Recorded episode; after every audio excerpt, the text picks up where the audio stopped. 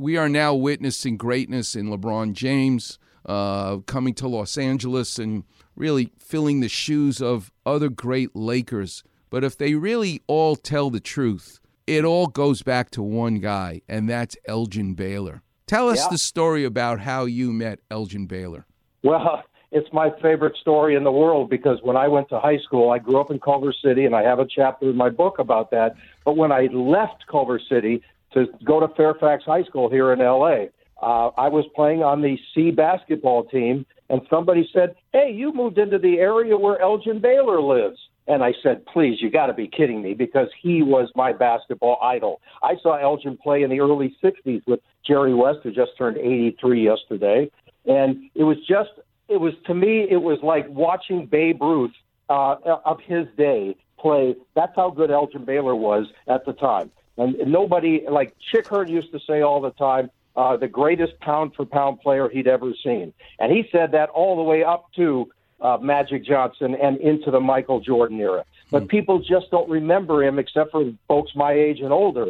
And I was in the, above Doheny and Sunset Boulevard where my parents moved to, and I had to hitchhike because I didn't drive yet. And I would hitchhike every single day up the hill and back down the hill, and it was a, a grueling walk. So I had to do something.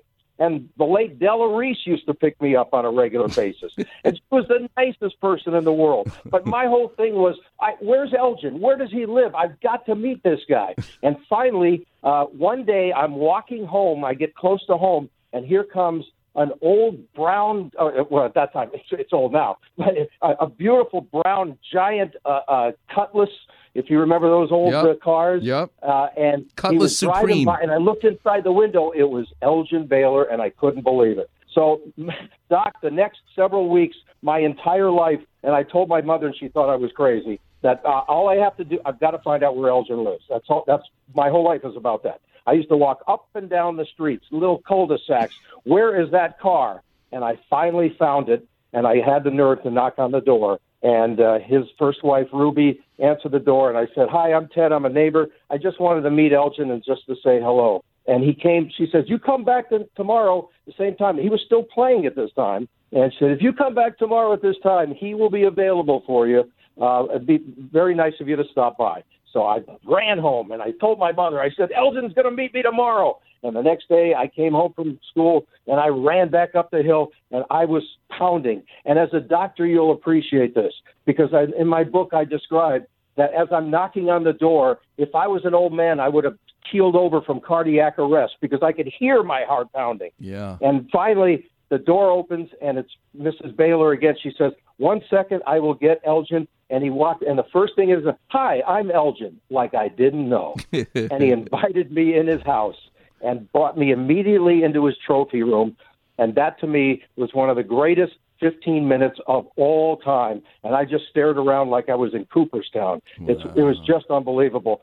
And it got to the point, Doc, that he ended up um, taking me to games, and uh, I would I went to Elgin Baylor night with him, and we just had a blast together. I got to know his kids, and I would shoot baskets in his backyard. Can you imagine that happening today? It is totally impossible. Yeah, but you know, I, I hate, I hate for a young person to hear that it was great then. I'd rather them be inspired by your story.